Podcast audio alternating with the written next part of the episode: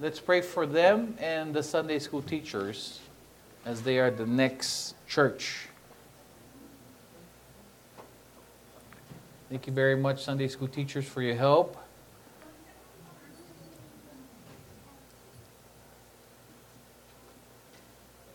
Okay. Please turn your Bibles over to. Oh. That's not the Bible. The joy Of seeing Christmas a child child. open the boxes for Should the we first do that time first? is just, it's incredible. No? Okay. I think they got it, yeah.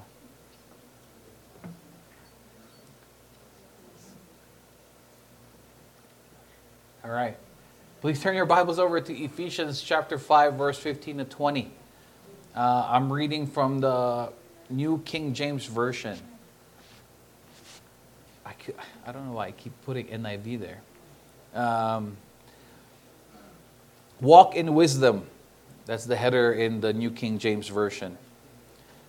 See then that you walk circumspectly, not as fools, but as wise, redeeming the time because the days are evil. Therefore, do not be unwise, but understand what the will of the Lord is. And do not be drunk with wine, in which is dissipation, dissipation, but be filled with the Spirit speaking to one another in psalms and hymns and spiritual songs, singing and making melody in your heart to the Lord, giving thanks always for all things to God, the Father, in the name of our Lord Jesus Christ. This is the word of the Lord. Praise be to God. Lord, we thank you for your word. We thank you for another day that we're here. You've allowed us to praise you, to worship you, and be with your people. We thank you for this building that you- that you've provided for us. We thank you for our neighbors, Lord God, ending their day tonight. Father, we pray now that you reduce the distractions to zero, Father. As we study your word, Father, prepare our hearts for your truth. Give us humility, Lord God. Give me wisdom. Give us wisdom so that we will understand and accept whatever it is that you want us to understand and receive. Father, forgive us for all of our sins. Let nothing, Lord God, about us hinder you from speaking to us, Lord God. And Father, speak through me again and bless me and guide us and teach us. In Jesus' mighty name we pray. Amen. Amen. Okay, uh, if you do have a cell phone, um, please make sure they are turned off or on silent mode. Um, because I have a very short attention span. What? All right. Uh, our title is Buyer Beware. Buyer Beware.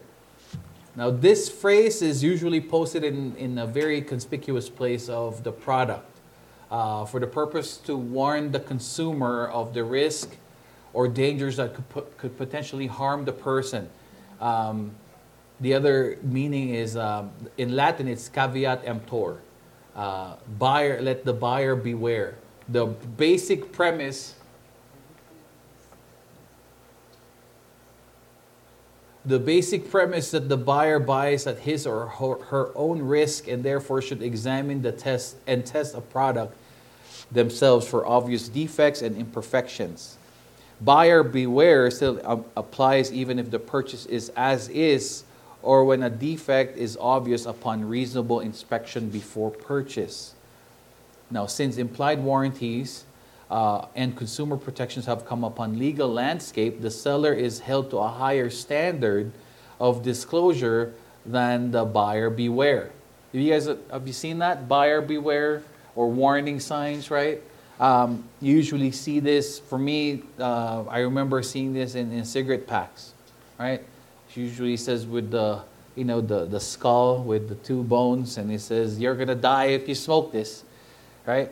This has been known to cause cancer, but sometimes we, we could care less, right? We could care less. We, we want to do it, we want to smoke it, we want to eat it, we want to buy it, we want to do it. Even though there's certain potential dangers that's been already said, buyer beware. Now, as we continue in our series in the book of Ephesians, we, we just read the passage um, that kind of prepares the foundation for what's about to come on verses 21 onwards, which is the marriage part and family and relationships in the family. Uh, now, with God's wisdom, as He speaks to us through His Word, He first gave us the groundwork. That's how good God is, right? You understand? When you when you read certain verses, it prepares us for the next context. So Paul here reminds the believers in Ephesus on how they should live. Right? See, you just don't accept Christ and then go along your merry way. When you have accepted Christ, you become a new creation, and then there are new things for you to do. What do you mean new? Because the old things don't align with the Lord. Even the good things that you thought you were doing right. In, in, in Tito uh, testimony, he was doing good things. He thought he was serving God, but those were not to save him. But now, again, now he is now serving God because of his gratitude of God saving him. Before we serve God, especially in the Roman Catholic faith, we serve God so that we will be saved in the hopes that we will be saved. But in our faith, we serve him because of our gratitude, that because of what he has done on the cross, we are now saved and our hearts overflow with gratitude and our lives become for him. So to know that, I mean, to do that, we have to know what we need to do, right? And, and God is, that's, what, that's why we go verse by verse in this church. That's why we try to go topical at times so, to emphasize cer- a certain verse that you read, that we just studied. So tonight, we're doing the same thing. Um, the three points that we have this evening are these, based on the passage that we read. Life is short, the world is evil, equals you have to be wise. Second, spirit driven life. And then third, a thankful heart. Now, in the first point, this is the first verse that we're going to tackle, set of verses. See then that you walk circumspectly, not as fools, but as wise, redeeming the time because the days are evil. Therefore, do not be unwise, but understand what the will of the Lord is. Now, the word circumspectly, we don't usually use that, right? But it really means a deeper sense of being careful, watching, paying close attention to your surroundings. Now, for those of you who grew up here in the States, you probably don't have to look circumspectly in where you're walking toward on the way to school. But for us, especially me, when I was growing up, and every time I go to school before, the grounds, because we have a lot of stray dogs, right? In the Philippines, we call them askals, right?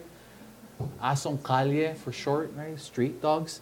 There's a lot of dog poop in your surroundings. So you have to circumspectly walk as you're going towards your destination, right? Because if you're, and it happened to me many times, you're having fun talking to your friend and you're like, whoa, and then somebody stinks, and then you look, it's you. You stepped on that because you're not paying close attention. See, this is good that I brought this up. It's not pop last night. Um, it's you have to pay close attention. So, if you look here, see then that you walk circumspectly, not as fools but as wise. Now, not as fools.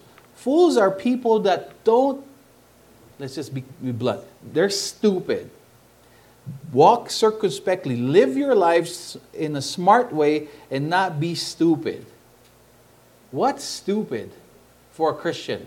It's stupid for a Christian to continue to do and continue to live the way you used to live, not according to God's will. That's what God considers as a fool. The people that continue to live their lives not according to His will. Now, if, it could be Bezos or, or Musk, Elon Musk, the people that we admire as the, in the world, those people, if they don't walk with God, they are considered as fools. Right? We might not agree because you respect them because of the billions of dollars that they've already made or where they are in life according to what the world says. But the Bible calls them fools. Now, us Christians, we are told to walk our lives, our lives very carefully, not as stupid people, but as wise people. And then look at that redeeming the time because the days are evil. Are the days not evil? They're, the, days are very evil. Now, you will have a hard time trying to understand it if you have not done this. Next verse, uh, please.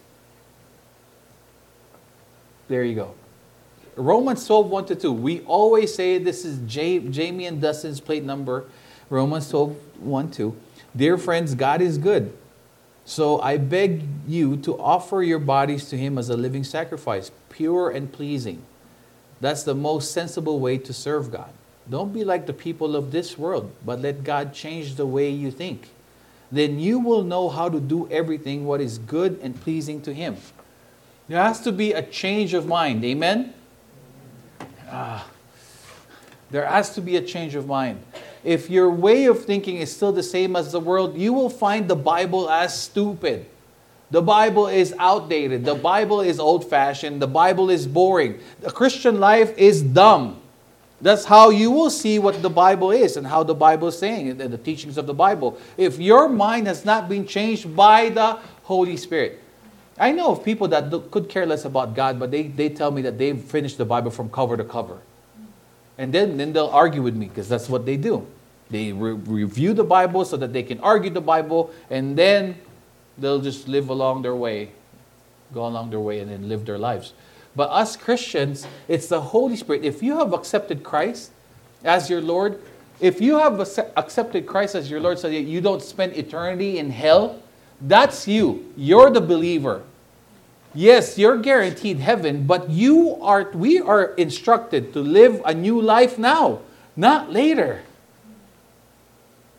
We are told to live the, the, the new life today. When you have accepted Christ, you were all convicted. We are all called to live a holy life. But there has to be a change of mind. The change of mind goes must go with the change of heart. Proverbs 90:12. Teach us to number our days that we may gain a heart of wisdom. Now, it has to be God to really reveal these things to us, to change our minds on do not be conformed to how this world should be, that's the only way we will know what God's will is for us. And then there's a change of heart, change of heart to know that the time is short. That our lives are not, tomorrow is not guaranteed for us. Is it guaranteed for you guys? Well, we act as if it's guaranteed, right? I mean, yes, we plan as if we're not going to die for the next 10 years. That should be how we should plan. But we have to live our lives as if we're not going to be here tomorrow. I know that's not how we are programmed to do it. But the Bible tells us that God, that this, the, the proverb says, teach us to number our days. Because if you know that your time is short, you will spend it wisely, hopefully. Right? I always tell my children or some people that are close to me, uh, I always ask them, you, would you rather know when you're going to go, when you're going to die, or would you rather not know? And you know, it varies from person to person and what they would choose. But for me, I think it's better for me to find out when I'm going. Because, mind you, if I know when, I, when I'm going, there are many things that I will no longer do. The number one thing is to hold grudges. I probably won't argue with Anna as much as if I know I'm dying next week.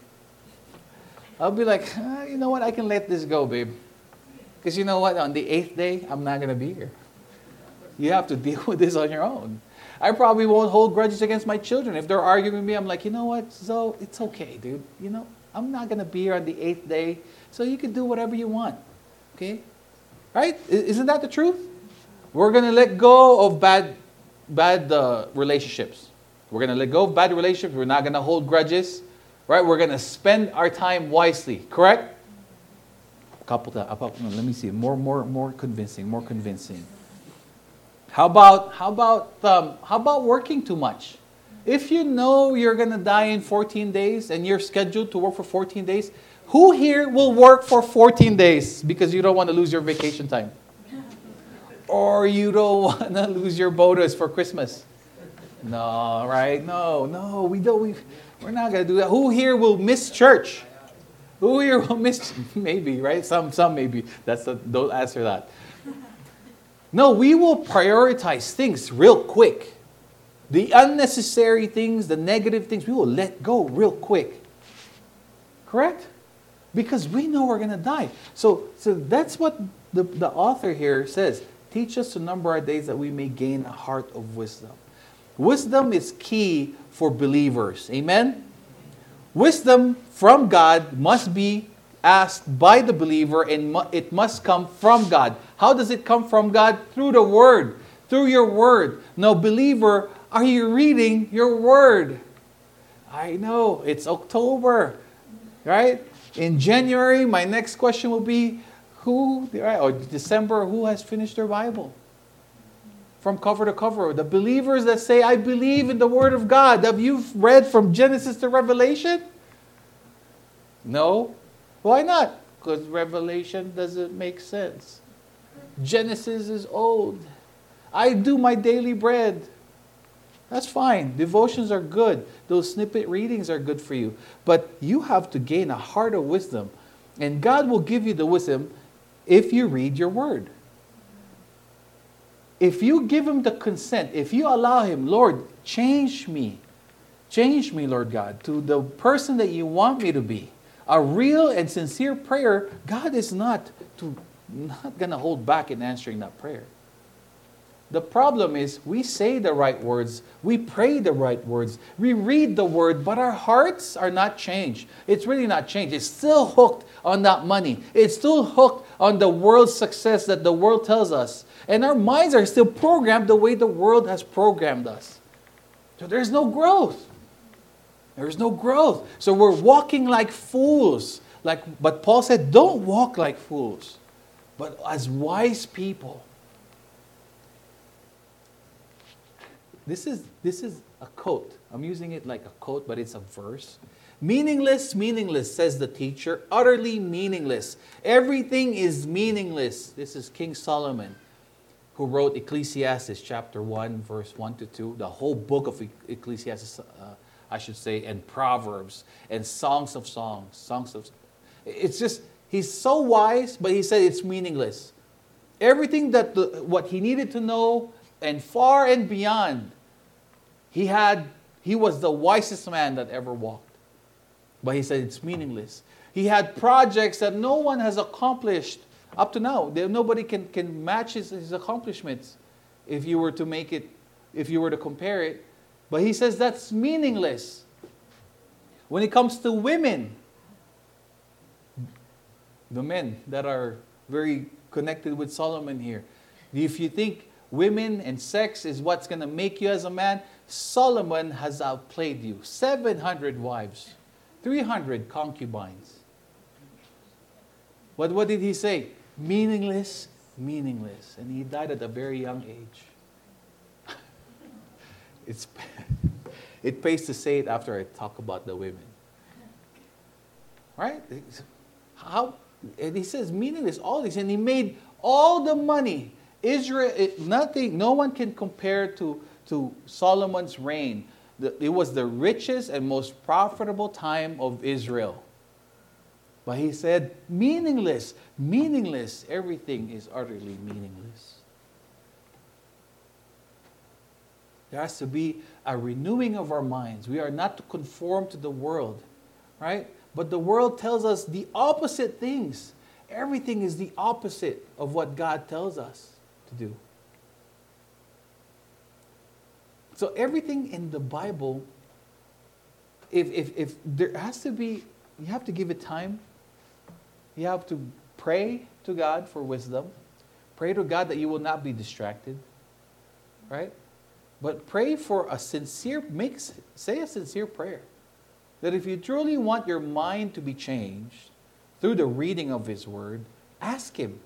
And I'm pretty sure, I'm pretty confident that He will give it to you. He will answer you but be willing to give him the consent. Life is short, the world is evil. Look at what Jesus said. Then they will deliver you up to tribulation and put you to death, and you will be hated by all nations for my name's sake. And then many will fall away and betray one another and hate one another. And many false prophets will arise and lead many astray.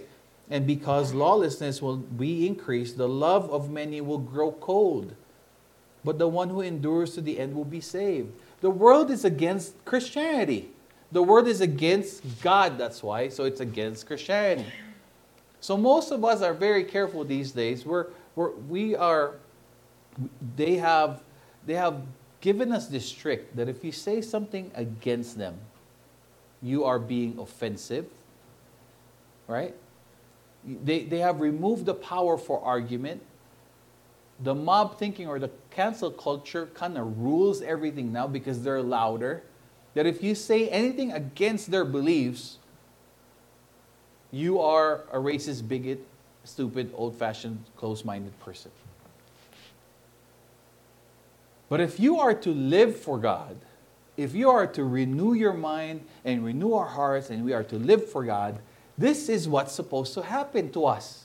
Most of us, can I, I, I, I know you're all looking at me, but I hope you will listen to me. If you will hear these words. If you will not hear anything else, listen to this. Please hear this and remember this. You are, we are mostly concerned not to offend the people, but we are not careful not to offend our God. When it comes to telling the truth about what is the teachings of the Bible, we're so careful. Oh, he's gay, but you know what? I don't want to offend him. Or they're living in sin, but uh, you know what? I don't want them to hate me. I don't want him not to love me. So we're so careful of their feelings, but we're not careful, and we could care less about what God has to say about it. Now we say, no, no, no, I care about what God has to say. Sure, you do. But your action, your action is what matters, right? We worship Him with our lips, but our hearts are far away from Him. That's what Jesus said. They worship me with their lips, but their hearts are far away from me. If we are to live for God, the world is going to hate us. If the world is loving you, it's because you probably don't love God, because you're in their team. In John 16 33, I have said these things to you, that in me you may have peace. In the world you, ha- you will have tribulation, but take heart, I have overcome the world. Life with Jesus brings trouble. Amen? Ah, I know. I wish it was the other, the other way around. The trouble that comes from the world, okay, because they hate God. So every time we speak of the truth and we tell our our wife who is full of not our wife, sorry. Is she here? Okay. We tell somebody that we love and respect because they're doing all the right things. They're doing all the right things, right? But they're not Christians it's so difficult for us to say, you know what? This will not earn you heaven. This will not earn you heaven. It's if you surrender to God, that's what's going to earn you heaven. That's what's going to give you heaven. That's so difficult to say, especially to a person that we love and care about and respect, correct? But you know what? If we truly love God, respect God, and live for God, that should overpower this thing here right? I know this was, I, this was up here last week, but I want to put it up again, just in case we need more convincing, just in case some of you did not hear it. In 2 Timothy 3 1 to 5, it reads, You should know this, Timothy, that in the last days there will be very difficult times. For people will love only themselves and their money. They will be boastful and proud scoffing at God, disobedient to their parents, and ungrateful. They will consider nothing sacred. They will be unloving and unforgiving. They will slander others and have no self control. They will be cruel and hate what is good. They will betray their friends, be reckless, be puffed up with pride, and love pleasure rather than God. They will act religious, but they will reject the power that could make them godly. Stay away from people like that. See, this is the world we live in now, correct? This was written many years ago, even before Facebook was around, believe it or not. Even before the internet was around. The world was already evil. People were already boastful. People truly love money only. People only were, the, the people of the world were just doing all this already.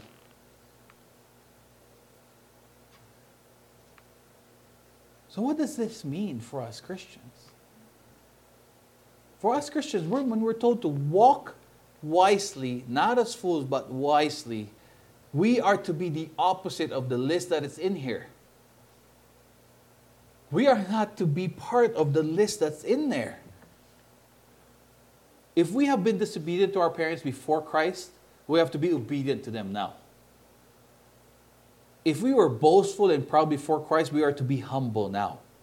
If we only love ourselves before, we are to love others now. If we only loved our money before, we are to love others now to the point that we could care less if we had money or not. And that we use our money for God's kingdom and to help people according to God's will. The opposite of everything that's in here. We are to be loyal to our friends. We are not to be puffed up with pride. We are not to love pleasure. It says here, not, they will consider nothing sacred. Sex is no longer sacred, correct? And we discussed this many, uh, a couple, couple Sundays ago. Those are the things that, that have been removed and, and, and destroyed by the enemy. Life is short, the world is evil. James 4 4. You adulterous people, do you not know that friendship with the world is enmity with God? Therefore, whoever wishes to be a friend of the world makes himself an enemy of God. Is this clear? We have to love God. And if we love God, we have to be against God's enemies. Who, who, who made us believe that we are to be a part of the world so that we can bring people to God? We are always going to be of the world, but we are not to be part of the world. This was last Sunday's message, right? We are not to yoke with them. We are not to exercise their lifestyle or our old lifestyle. We are no longer to do. Now, the question, believer, is if you're having a hard time living for God, then there's a love relationship problem. If you're having a hard time letting go of your sin, and it's clearly sin, you have a love relationship with God. You don't love Him enough. Now, can we love God enough? No, not even that. We cannot love God enough. Even that must come from God. Because our nature is to be against God. Our nature is selfish. That's what the, the garden showed us, right? Right? Eve was seduced by the devil, saying, Look at this. God doesn't want you to eat this, focusing what they, on what they don't have. There's 999,000 trees here, fruit trees, but this one tree, this one tree, this fruit you must eat of. That's what the enemy does, right? He makes us focus on the things that we don't have. You have a nice Benz, but you don't have a Tesla, or vice versa. You have a nice Tesla, but you don't have a Benz. You have a beautiful wife, but you don't have a beautiful husband. they give bading. But anyway, um, um, sorry, too much. sorry. Um, no, but th- that's what the enemy does, right? When we have to focus on God, we have to focus on the second point before I get in trouble. Second point. Ah, second point is this verse 18 to 19 it reads, Don't be drunk with wine because that will ruin your life. Instead, be filled with the Spirit, with the Holy Spirit, singing psalms and hymns and spiritual songs among yourselves and making music to the Lord in your hearts. Now, before I get to that, did you guys hear Bong got married? Yeah. Bong got married and and Bong decided to party with his friends at work. And while he was partying too much, they were in a bar, Bong got drunk. Now, Bong got drunk and then he got into a fight, into a fist fight. You know how Filipinos are, right? And they're, he get into a fight and then boom. Now, his wife is the, quite the typical Filipina. You know, she's a tyrant, she's strict, right? not you guys, not you guys. but his wife was strict and, and quite, you know, conservative. And she didn't like Bong drinking, much more Bong fighting. And those are the two things Bong did. So Bong came home around 3 o'clock, but Bong made sure that his wife won't hear him come home. So he snuck in, you know, But before he went to bed, he was in the bathroom. He looked at his bruises, you know, he put band aids on them. And then he snuck in into bed. Didn't wake up his wife. And he thought, man, I did it. Got away with it. When the morning came, he opened his eyes and his wife was standing top of him. And she goes, Bong, you were drunk last night, huh? And then he goes, What are you talking about, sweetheart? No, I was I went to work and I came home. And then she goes, Really? Then what are those band-aids on the mirror doing in the bathroom? Okay. People explain to the other guys that they tough crowd, man.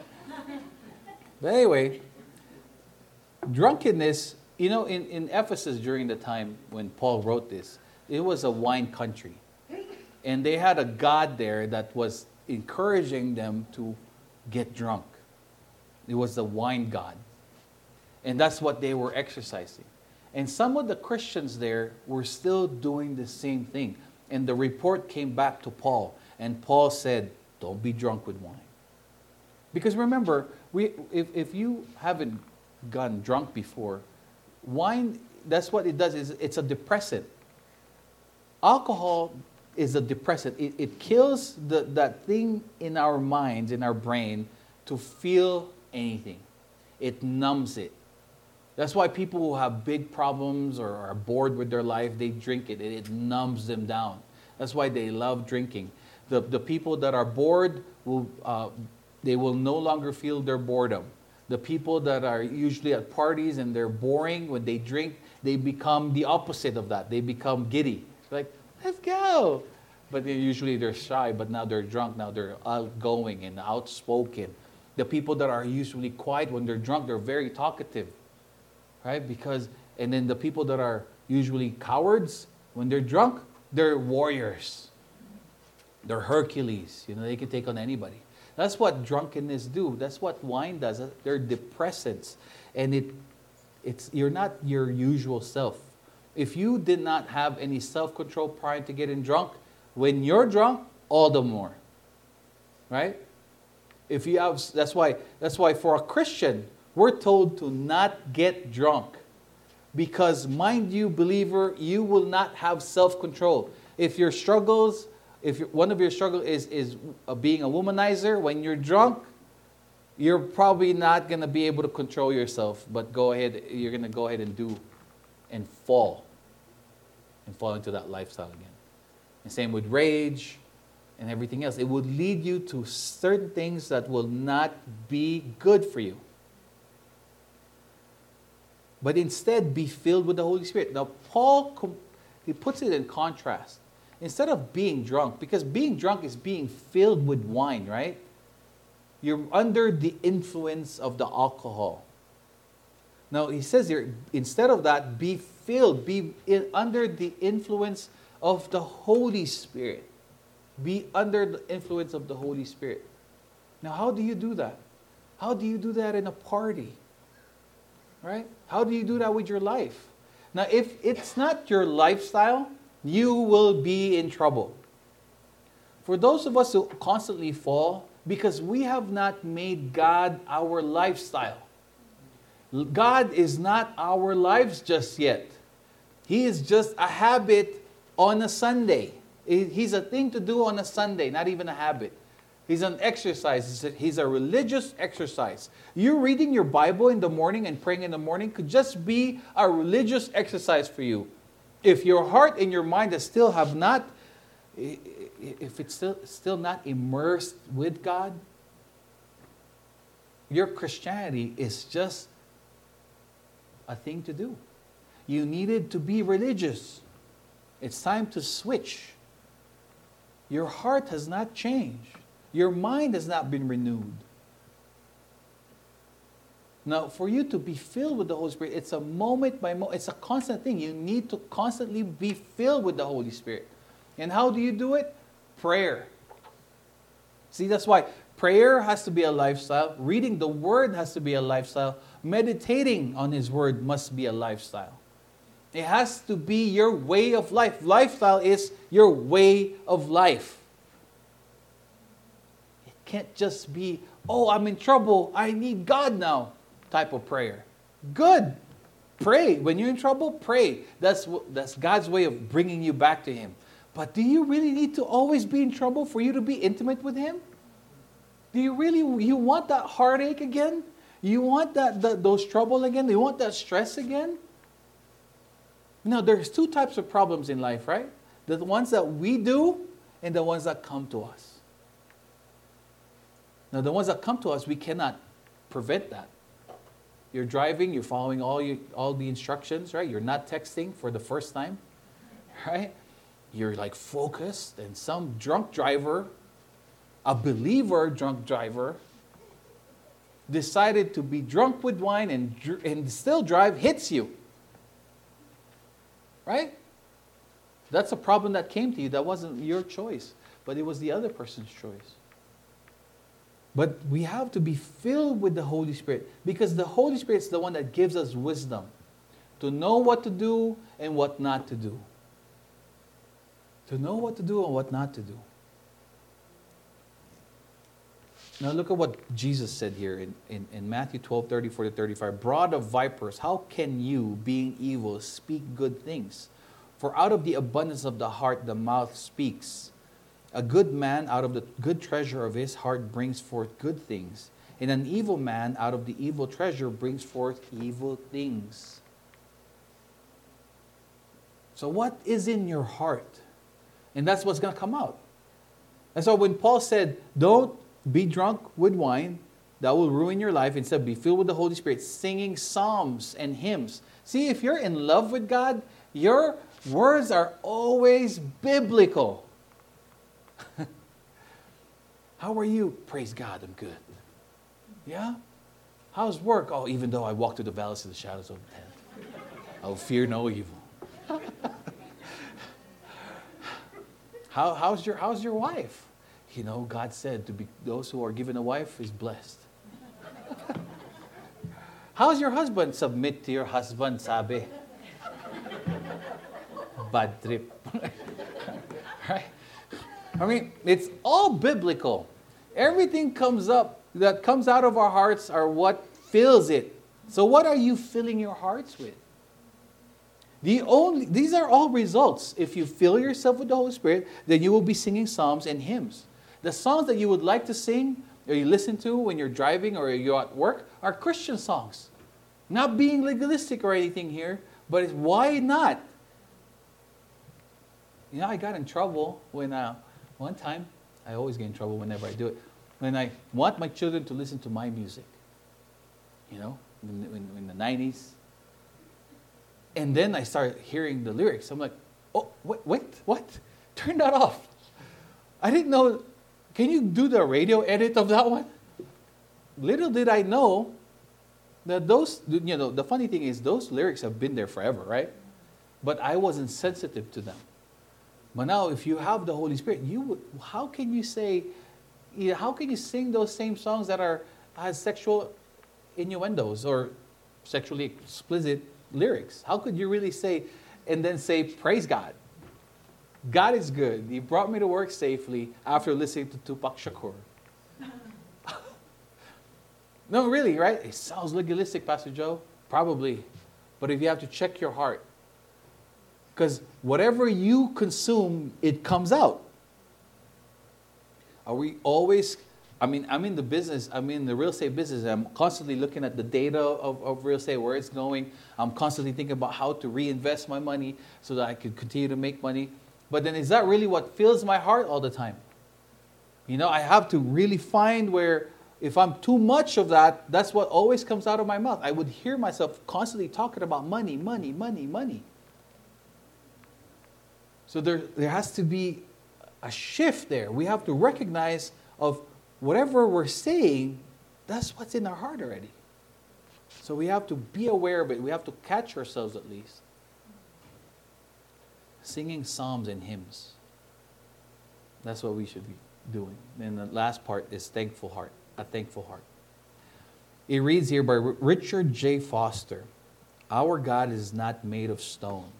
His heart is the most sensitive and tender of all. No act goes unnoticed. no matter how insignificant or small. A cup of cold water is enough to put tears in the eyes of God. God celebrates our feeble expressions of gratitude. Eh, Do you have a grateful heart? Do you, do you live your life walking every day saying, Lord, thank you for everything that you have done for me and given me, and constantly and will continue to do so for me? Do you have that kind of grateful attitude? Or do you have the, the bone heart? The guy that always has something to say, the guy that always has something that's missing.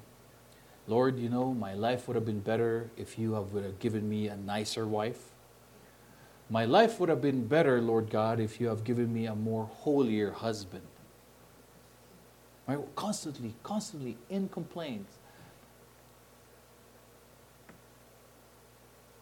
Because the Bible says, giving thanks always for all things to God the Father in the name of our Lord Jesus Christ. Now, Paul tells us to walk our lives circumspectly, carefully, not as fools, but as wise. Right? And then he says, be grateful for all things. Not now, when I say, when, when you read all things in the Bible, it doesn't include the sinful things. It doesn't include sinful things. When there's a church division, we don't say, thank God. because it grieves God. That's a sin. Division does not is not pleasing to God. Amen. Amen. Amen. It, it's not. Somebody committed adultery and there's a divorce. We don't say, praise God, thank God. No. All the sinful things are not pleasing to God. So those things we are not to be grateful for because God didn't say be grateful for those things. God said be grateful for all things, all the good things that He has given you. Again, there's, there must be a shift of heart and a shift of thinking, a renewal of, of thinking from God and a renewal of, of heart from God in order for us to see the good things that God has given us. And then the result of that, other than singing psalms and hymns toward, toward each other, and alone is being grateful. You have to look at your life now and say, Am I grateful? Am I living a grateful life? Am I grateful to God and am I living a grateful life?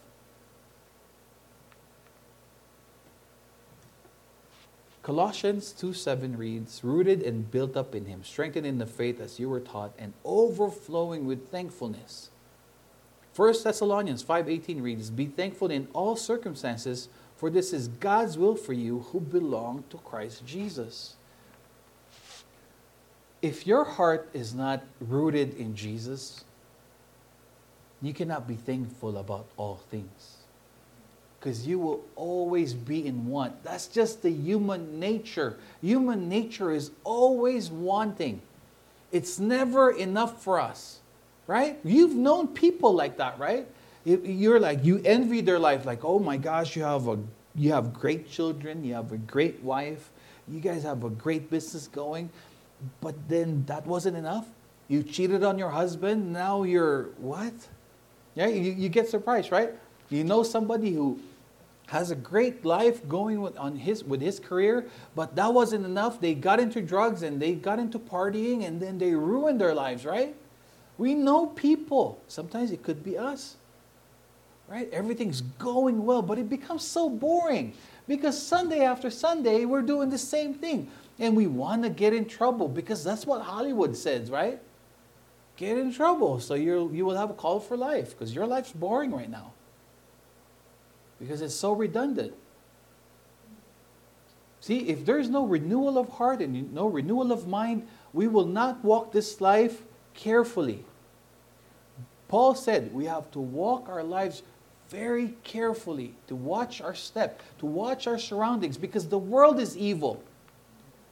The world is out there to get us. The world is out there to make us Christians fall. Because once we fall, what, do, what will they say? See, you're a hypocrite. Yeah, you walk your life 10 years in a row, faithful to God, but then that one time you fell. So your God must not be real. Right? The, the, the world celebrates that. if you guys haven't noticed, and, and I, I get disappointed if we if we get into it. If we Christians, we also magnify the fall of another believer. I it, it hurts me. It hurts me. You know, somebody very dear to me who's a public speaker, right, he, of his recent fall. Many years he has served God faithfully. Many years he served God. You know, just like the news, the news, the new, um, the news, um, CNN or Fox News, they will never talk about the 1,195 successful landings of airplanes. Did you, did you hear anything? Like, oh, the flight from Dallas coming back to Reno landed successfully around 7:35 p.m. Pacific Standard Time. No, we don't hear that. Well, what do we hear? The plane crashed in New York right? That's what we hear about. We hear about the fall. It's the same thing with our Christian walk. It's the same thing with our Christian brothers and sisters that fall. There are ones that are famous, of course. We hear of their fall. We don't hear of their faithfulness. So, but that, but that has to bring gratitude to our hearts if we have been walking with God carefully right? If our leaders are walking with God carefully and they've debated, we have to be grateful that this church God established 15 years ago is still here despite the division that happened six years ago. We have to be grateful to God that despite the fact that you have a pastor like that guy, this guy, you're still here, right? Right? I praise God. I'm grateful for this church, for your patience with me. I've been so grateful. I, I see it as one of my greatest blessings that God has opened the eyes of the hearts of the people here that despite my imperfections, you trusted Him that I was the one called to be the pastor of this church six years ago. I cannot believe it. Like, for the life of me. Like, if I were sitting with you guys, I'll, I'll be whispering, What were you thinking? Why do you have to listen to this guy? Right? It's, it's, it's crazy. But it's, there's gratitude. I'm grateful for the 44 years that God has kept me alive. I'm grateful for the journey that, has, that God has given me from, from my life before Christ and to my life now. I don't know what you guys think about on your birthdays, but that's what I think about on my birthday. Number one question is like, what am I still doing here? I praise God that I made it past 25 because of all the crazy things that I was doing during my, my years. But there, there has to be a change of heart and mind. And once that happens, once it's rooted in Jesus Christ, the, the fruit of that will be gratitude. You will be grateful to God. And why should we all be grateful to God? Oh, wait. Remember this one? Um, did I not have? Okay, I have 2 Corinthians 4 4, if you have it, if you have your Bibles, go turn to them. 2 Corinthians 4 4, it reads, I had this last week. The God of this age has blinded the minds of unbelievers so that they cannot see the light of the gospel that displays the glory of Christ, who is the image of God. Why, why do I have this in the, the thankful heart uh, column? It's because if before Christ you were blinded by Satan, what made you accept Christ? If you were blinded by Satan, what made you realize your need of God? I know we've been in the study of Ephesians for quite some time, but here, it's in, remember in Ephesians 1 3 to 6? All praise to God, the Father of our Lord Jesus Christ, who has blessed us with every spiritual blessing in the heavenly realms because we are united with Christ. Even before He made the world, God loved us and chose us in Christ to be holy and without fault in His eyes. Verse 5 God decided in advance to adopt us into His own family by bringing us to Himself through Jesus Christ. This is what He wanted to do. And it gave Him great pleasure. So the result, so we praise God for the glorious grace He poured on us. He has poured out on us who belong to His dear Son. Christians, especially if you've been a Christian for quite some time. The doctrine of election is the number one doctrine that gives us humility, and with that humility brings forth gratitude. That's why I embrace the doctrine of election, because it's the truth. If we did not have the capacity to choose God before, you know, because we would choose God before so that we will be blessed. That's not choosing God, that's using God as a genie. But we are saved by grace, right? Not by works, so that no one can boast. But He planned that even before the foundations of the world. Can you at least try to wrap your mind around that thought? And if you understand it, the one thing that should come out is gratitude. Why did He choose you? What made you so special? What made me so special? Why did He choose me to be the pastor of a church? Why did He choose me to be a Christian? Between me and my brother, my brother's a nicer guy. A nicer son. My, my mom will tell you. He's a nicer son than me.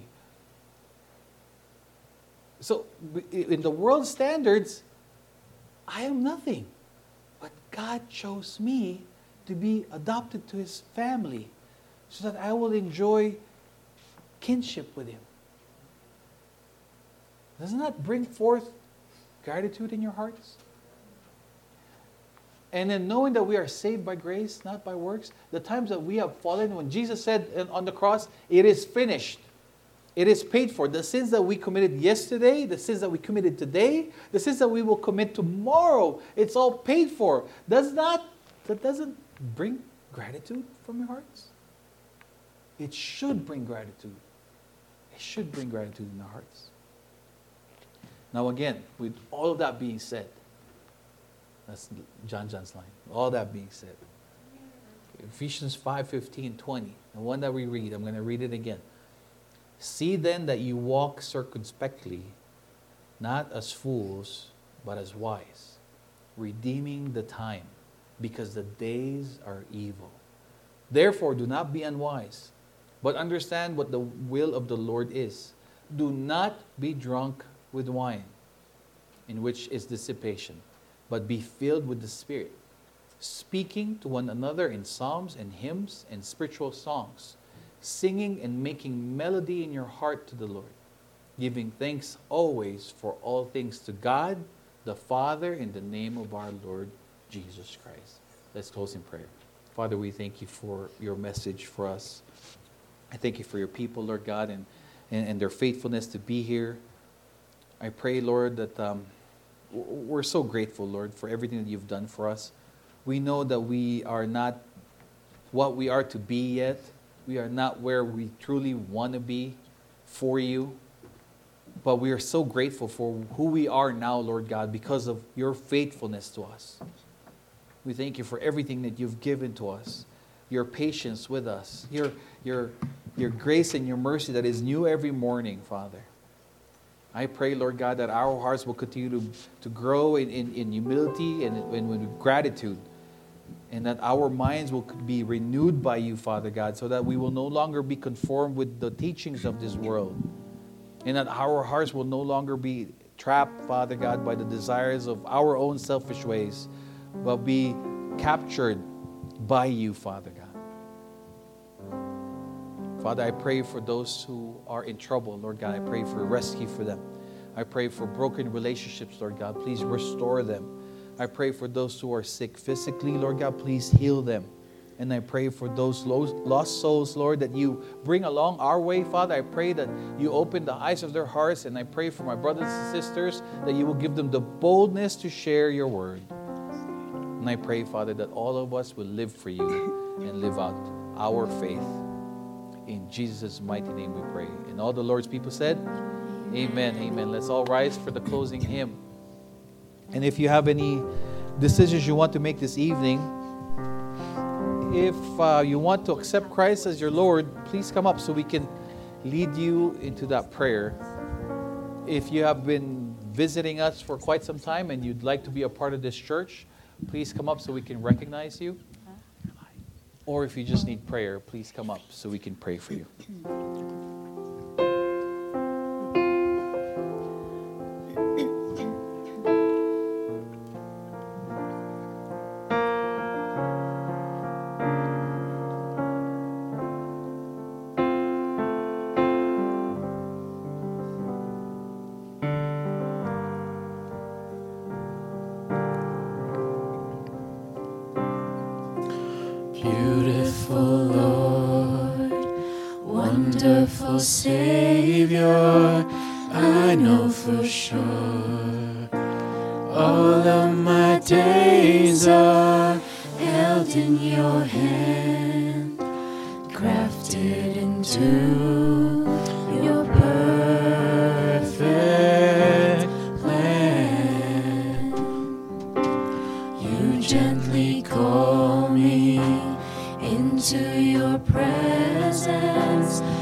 Guiding me by your Holy Spirit. Teach me, dear Lord, to live all of my life through your eyes.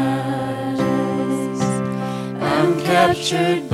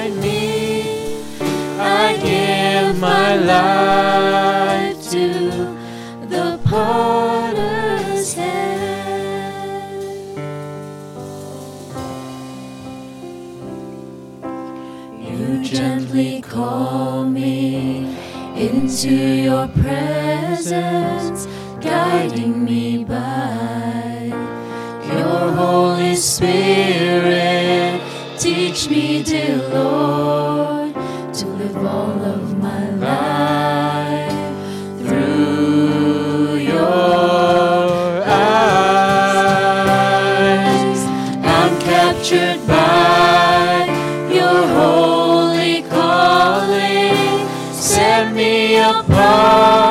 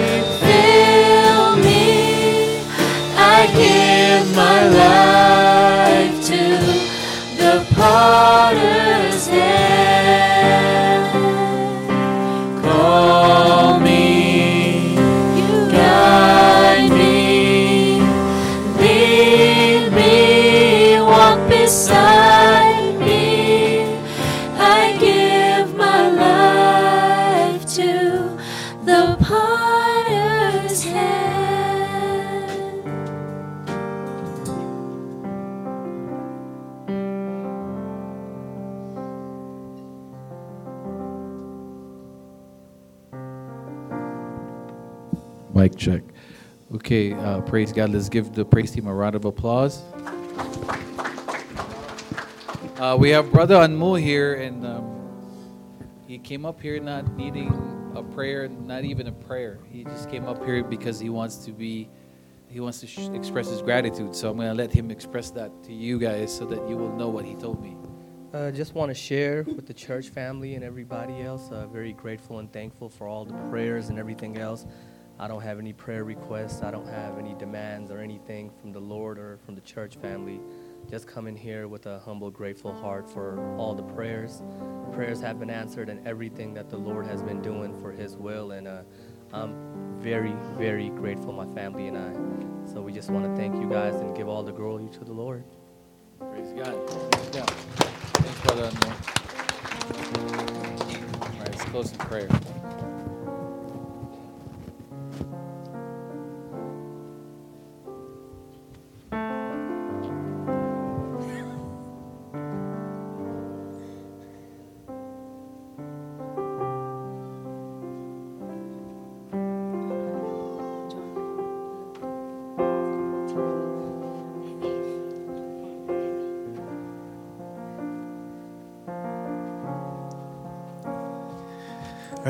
James 4 7 says, Submit yourself, therefore, to God, resist the devil, and he will flee from you. Amen. Let's bow our heads in prayer. Uh, Father God, let your, let, let your will be done in our lives, and help us to just rely on you in every aspect of it. I ask that in everything we do, uh, it will be discreet and with prudent and be aligned to your will. Father God, thank you for your message tonight. And I pray that you touch everyone's heart and have convicted them to live a life with a purpose, to follow in your example, to be in prayer, and ask the Father to break our hearts for what breaks yours. I pray that our hearts will just be willing to be used by you, Father God. Protect us from the attack of the enemy and keep us with you, Father, as we travel home.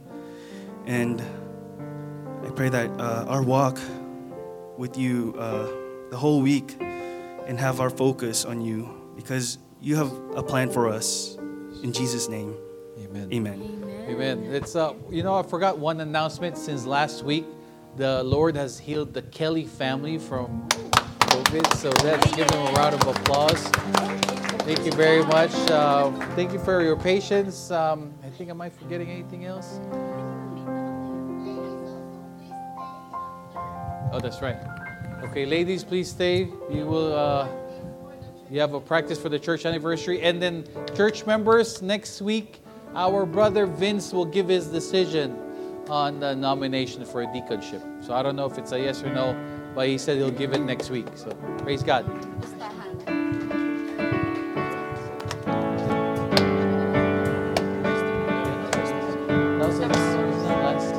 This is not last week.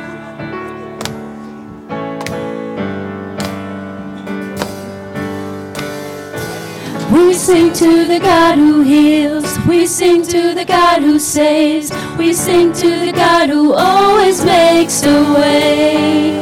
Cause he hung up on that cross, then he rose up from that grave. My God.